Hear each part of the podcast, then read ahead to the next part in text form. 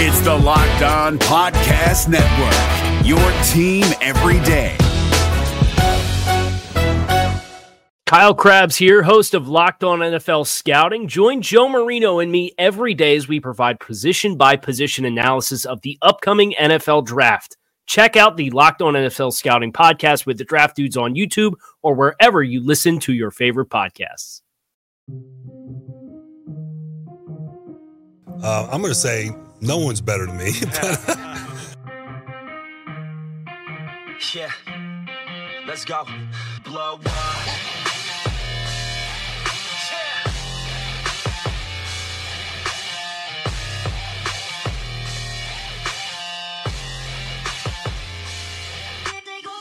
Welcome, everybody, to the Friday, April 17th edition of Locked On Dolphins. We are now six days away from kickoff.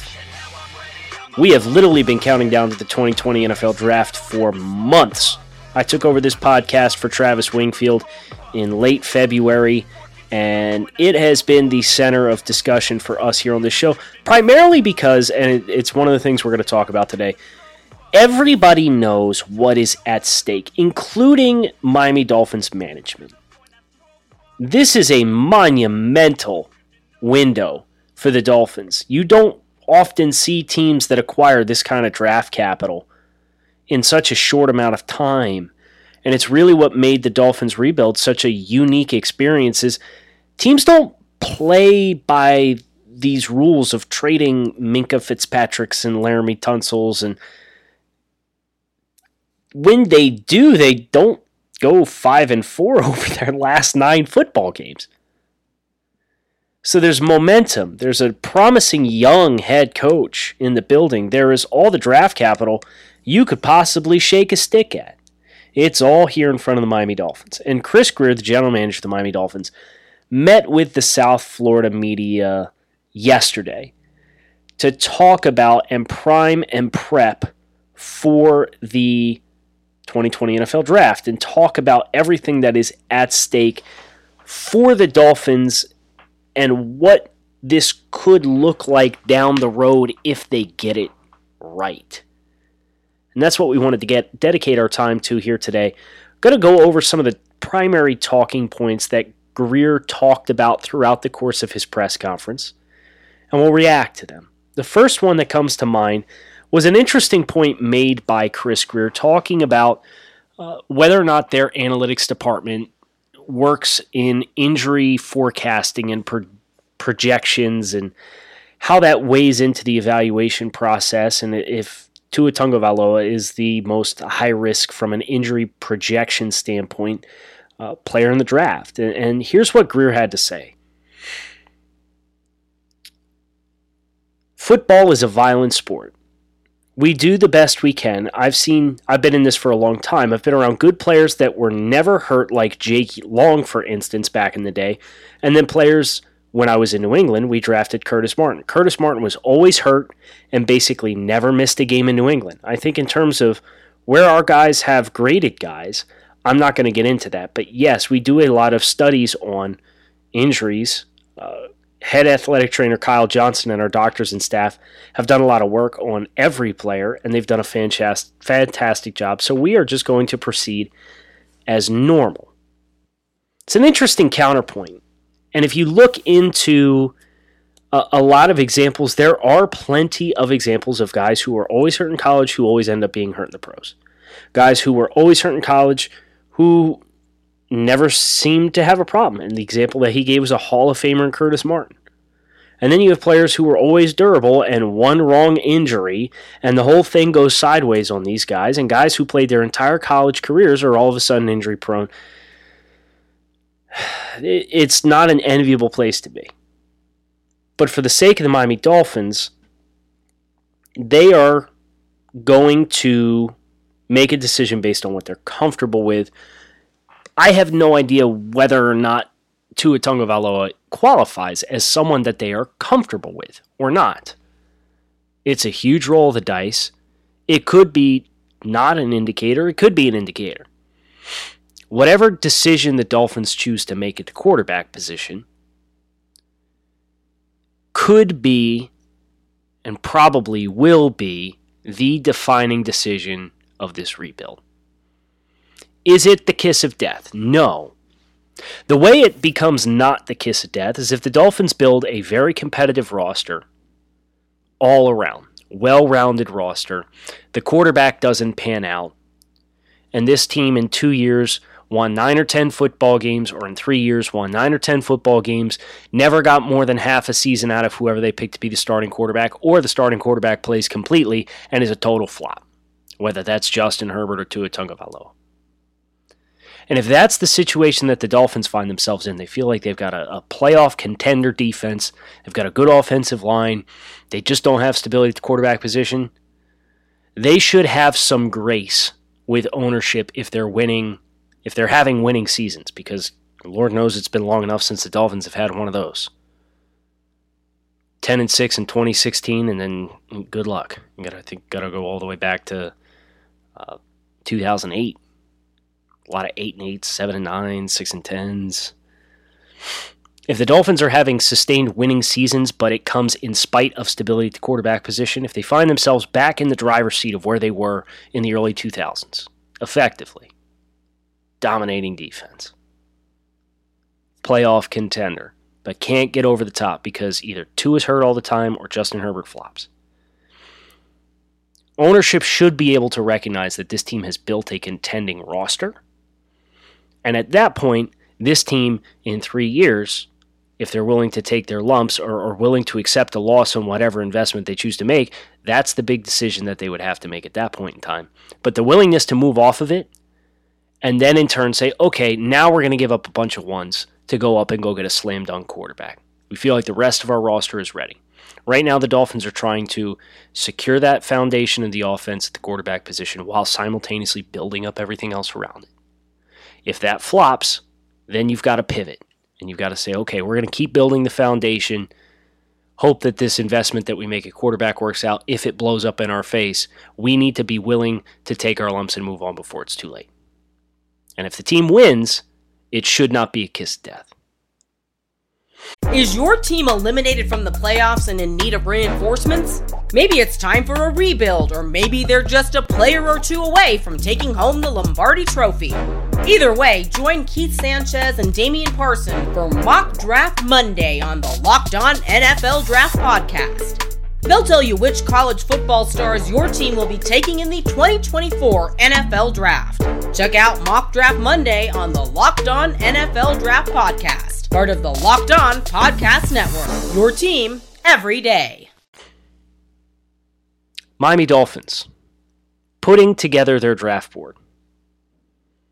Chris Grier was asked what the process is in putting together a draft board now, and Chris Grier said we're, we're still in the process of finalizing our board. They're expecting to do that either this weekend or early next week. But here's what he said uh, as far as the process of putting together a draft board with everyone working remotely amid the COVID 19 crisis. For us, it really hasn't been too much different. The difference is obviously we're not in the same room, but we did a lot, a lot of work together in December starting on the draft with all the picks that we had coming into this draft. And the coaching staff and the scouts have all done a tremendous job of evaluation all the way through December and all the way through the spring until now. Little tweaks here and there. Obviously, we're not in the same room, but we've done a lot of meetings, a lot of video conferencing with the technology mediums, and we feel really good about our process. We're ready to go. This goes back to what we talked about couple shows ago when we talked about why a virtual draft is not going to hurt the Miami Dolphins like it will some other teams. It's because of the amount of communication and collaboration this coaching staff and front office has with one another. That is a win because there are you might think that's commonplace in the NFL, but I'm here to tell you right now there are a lot of power struggles, a lot of dynamics of pushing and pulling and twisting and, and wrestling for leverage and wrestling for job security. It's a volatile industry. And we've seen this with the Miami Dolphins over the course of the past decade. The, the all of the infighting and all of the energy that goes to proving they are in you as an individual are right and your colleague is wrong so that when things go south, your colleague's the one that's fired and not you. It's a terrible way to operate business. But that is how a lot of these teams have to fight. A lot of teams have to fight through that kind of noise. As crazy as that sounds, the Dolphins, they're so early into their build. You've got a GM that hand selected his head coach. They have momentum. They talk on a daily basis, even throughout the course of the season. They're very close. They might make a wrong decision, but they're not going to kill each other the way some of these other teams are going to kill each other in this draft. So to hear Chris Grier back that up and say, we've been working on the draft since September or since December with our coaching staff and scouts, they've done a great job. Little tweaks. We feel really good about our process. We're ready to go. It's as you would expect. Some of the questions that I've got throughout the course of, of hosting this podcast have centered around uh, the coaching staff changes and asking, you know, you know, how can you give so much trust to the coaching staff when there's been so much overhaul in the coaching staff? Both coordinator positions changed this offseason. Uh, Chris Grier was asked something along those lines. Um, he was asked, Can you tell me a little bit about how you and head coach Brian Flores and offensive coordinator Chan Gailey have worked together to develop some consensus? And here's what Chris Grier had to say on that front. I think it's been a process working with Chan Gailey coming in, and it's been really good. The communication's been great. We've spent a lot of time talking through different qualities that we're looking for in the players that we've talked about. From our end, it's been pretty smooth, and we haven't set our final board yet. We'll probably do this late this weekend or early next week, but a lot of really good discussions on what we feel best is for the Miami Dolphins. Communication, again, you're looking for what's going to divide Brian Flores and his coaching staff, no matter who the supplementary pieces are, you're going to look towards what you should be optimistic about as a Miami Dolphins fan relative to a lot of the other teams. It's that communication. And having two guys at the top in Chris Grier and Brian Flores who are so close, and Brian Flores who has such a way with people, there's not nobody's going to be blindsided on draft day when the Dolphins make whatever decision they make inside the building. Us as fans, yeah, we're going to get caught off guard. Guaranteed. But Chan Gailey talking with Brian Flores, they probably have a mutual vision for some components of the offense. Talking with the scouting staff and Chris Grier saying, listen, these three variables we feel like are key at this position. If we don't have this in our offensive tackles, we're going to really struggle to run the football. If we don't have these three qualities in our quarterback, we're really going to struggle to stay ahead of the chains, avoid negative plays, and score a lot of points seems like that has been the primary talking points with Chan Gailey, and that is, uh, of course, the the primary concern with a change in offensive coordinator amid everything that's going on is making sure we're all looking for and expecting the same thing. So that way, when that decision is made, Chan Gailey's not going to sit back and say, "Well, wait, what the hell? I wanted this guy because he has A, B, and C. Those are my most important priorities." Again, that may not that's not going to guarantee that this decision that they make a quarterback and whatever personnel decisions they make are going to be infallible. But it means they're all in this together. They're all seeing things at the same level th- through the same set of eyes and criteria. Instead of, you know, you think about Kyle Van Noy and what he was like in Detroit. He struggled his first couple years in Detroit because the general manager picked him and the head coach got a hold of him and said, Well, I, I don't know what to do with this guy. I'm going to play him at, at my base linebacker position and he didn't cater to what he did well. So the Dolphins having these kinds of communications amongst assistant coaches, head coach, and general manager and the scouting staff, we would hope are going to avoid those kinds of systemic failures. Think about Dion Jordan. Dolphins trade up ugh, for Dion Jordan in 2013. And what did we try to do with? We didn't get creative with him at all. Obviously, Dion Jordan had his own demons and, issues that contributed to his shortcomings in Miami. But at the same time, we tried to, you know, take a guy who's super versatile and just bulk him up and put his hand in the dirt and say, all right, go get him. It's a recipe for failure, and it seems like the Dolphins and their structure is going to protect them from some of those systemic failures.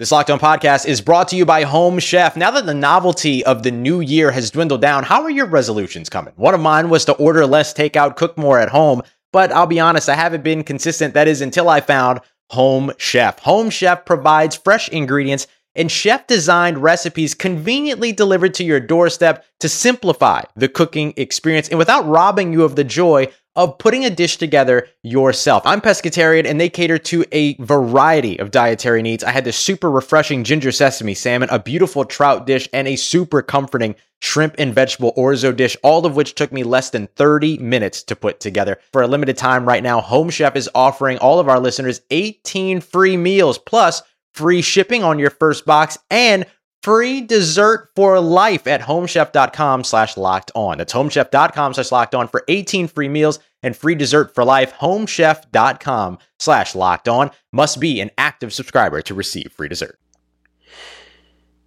One thing that really stood out to me that I enjoyed hearing Brian or Chris Grier talk about. Chris Grier talked about his options with the fifth pick. This was a really interesting soundbite that he provided. Uh, he was asked, uh, How many prospects have you identified as being worthy of that number five overall pick? It's a great question. Chris had a little fun with it too. He said, I would say this when you're at that number five pick, every year the joke is around the scouting world that if you're picking 12, there's always 10 guys that you like. We're at five, but we feel really good about it. There are probably eight or nine players we feel really good about. We'll get a good player and we'll be very happy to have him, and I think our fans will be happy as well. That is a great place to be. To have more players available that you would like and you think are worthy of that pick than what you're actually picking. So the Dolphins are going to be guaranteed to have a surplus of players that they love or really like or would feel comfortable picking at five. That's often a catalyst for when you see teams trade back. If a tre- team's picking 22, right, and they've got 18 first round picks and those 18 guys all come off the board, and then your your next best available guys are ideally players that you'd be getting in the early second round. It's going to prompt you to try and trade back. If the Dolphins had three guys that they tabbed as worthy of being top five selections in the 2020 NFL draft, and they all went in the first three, what do you do? Your first act is to try and trade down so that you're going to guarantee we're going to get more appropriate value for the pick when we make the pick. And then if that's not the case, well, then we just got to take best available player and bite the bullet and that we're not getting perceived ideal value for that pick.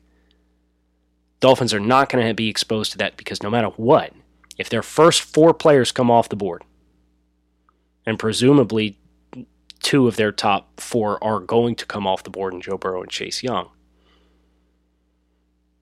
even if the top four players, the Dolphins are still going to feel comfortable with who is next in line and who they're going to be in position to draft.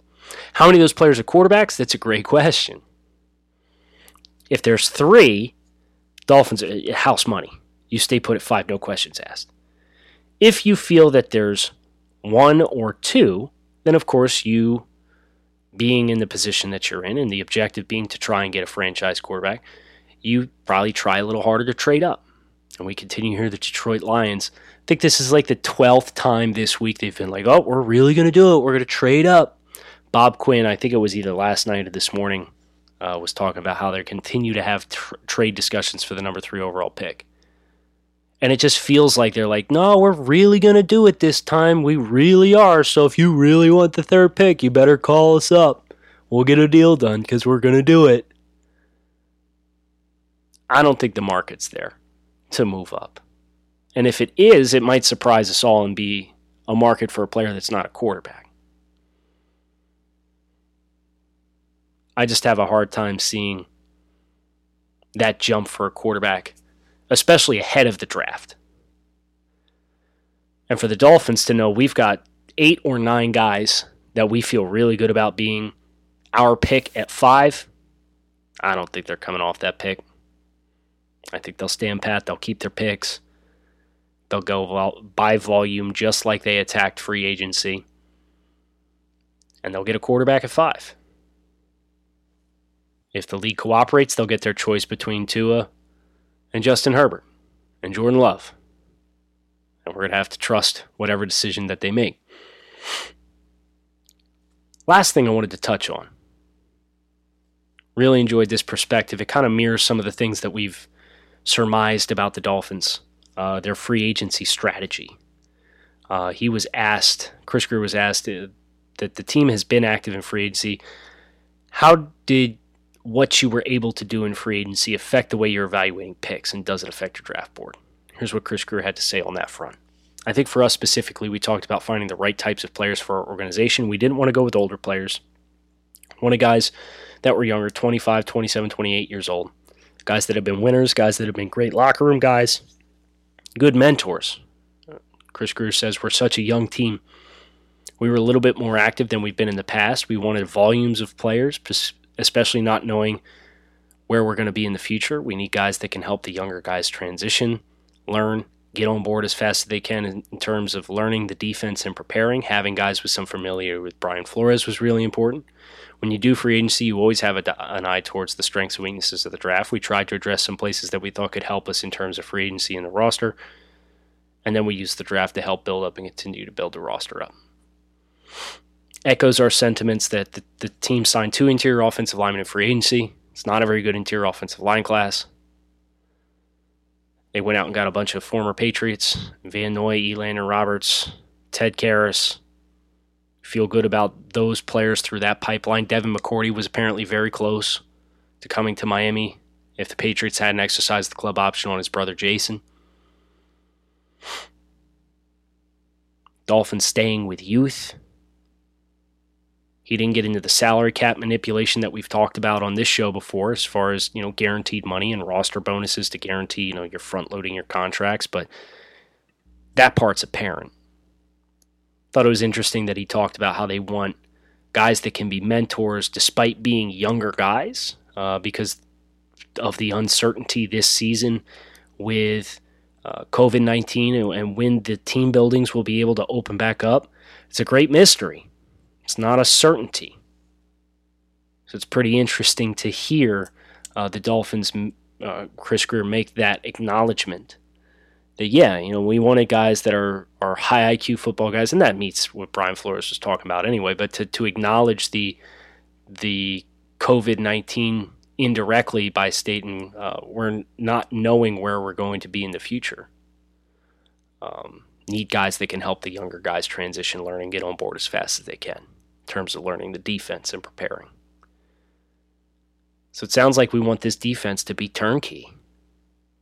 He specifically said, learn this defense. We expect we're going to see an offensive heavy draft in 2020.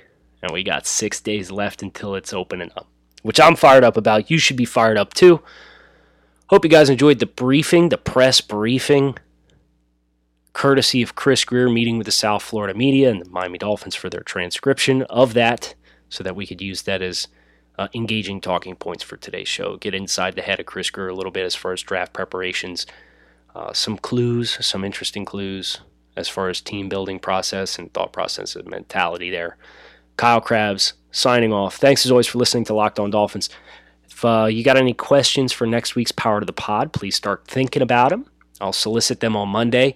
Uh, if you want to leave them in iTunes in the form of a review, please feel free. I'll make sure I'll get to as many of those as possible. I try and prioritize those for those of you who do not have social media. Kyle Crabbs signing off. Enjoy your weekend, guys. If you're looking for the most comprehensive NFL draft coverage this offseason, look no further than the Locked On NFL Scouting Podcast. Join the draft dudes, Kyle Crabbs and Joe Marino, as they go position by position through the NFL free agent class and into the star studded crop of college stars who will be selected in the 2024 NFL Draft. If you want to know who your favorite NFL team should be adding to its roster, you need to check out Locked On NFL Scouting, available on YouTube and wherever you get your podcasts. Part of the Locked On Podcast Network. Your team every day. Is your team eliminated from the playoffs and in need of reinforcements? Maybe it's time for a rebuild, or maybe they're just a player or two away from taking home the Lombardi Trophy. Either way, join Keith Sanchez and Damian Parson for Mock Draft Monday on the Locked On NFL Draft Podcast. They'll tell you which college football stars your team will be taking in the 2024 NFL Draft. Check out Mock Draft Monday on the Locked On NFL Draft Podcast part of the Locked On Podcast Network. Your team every day.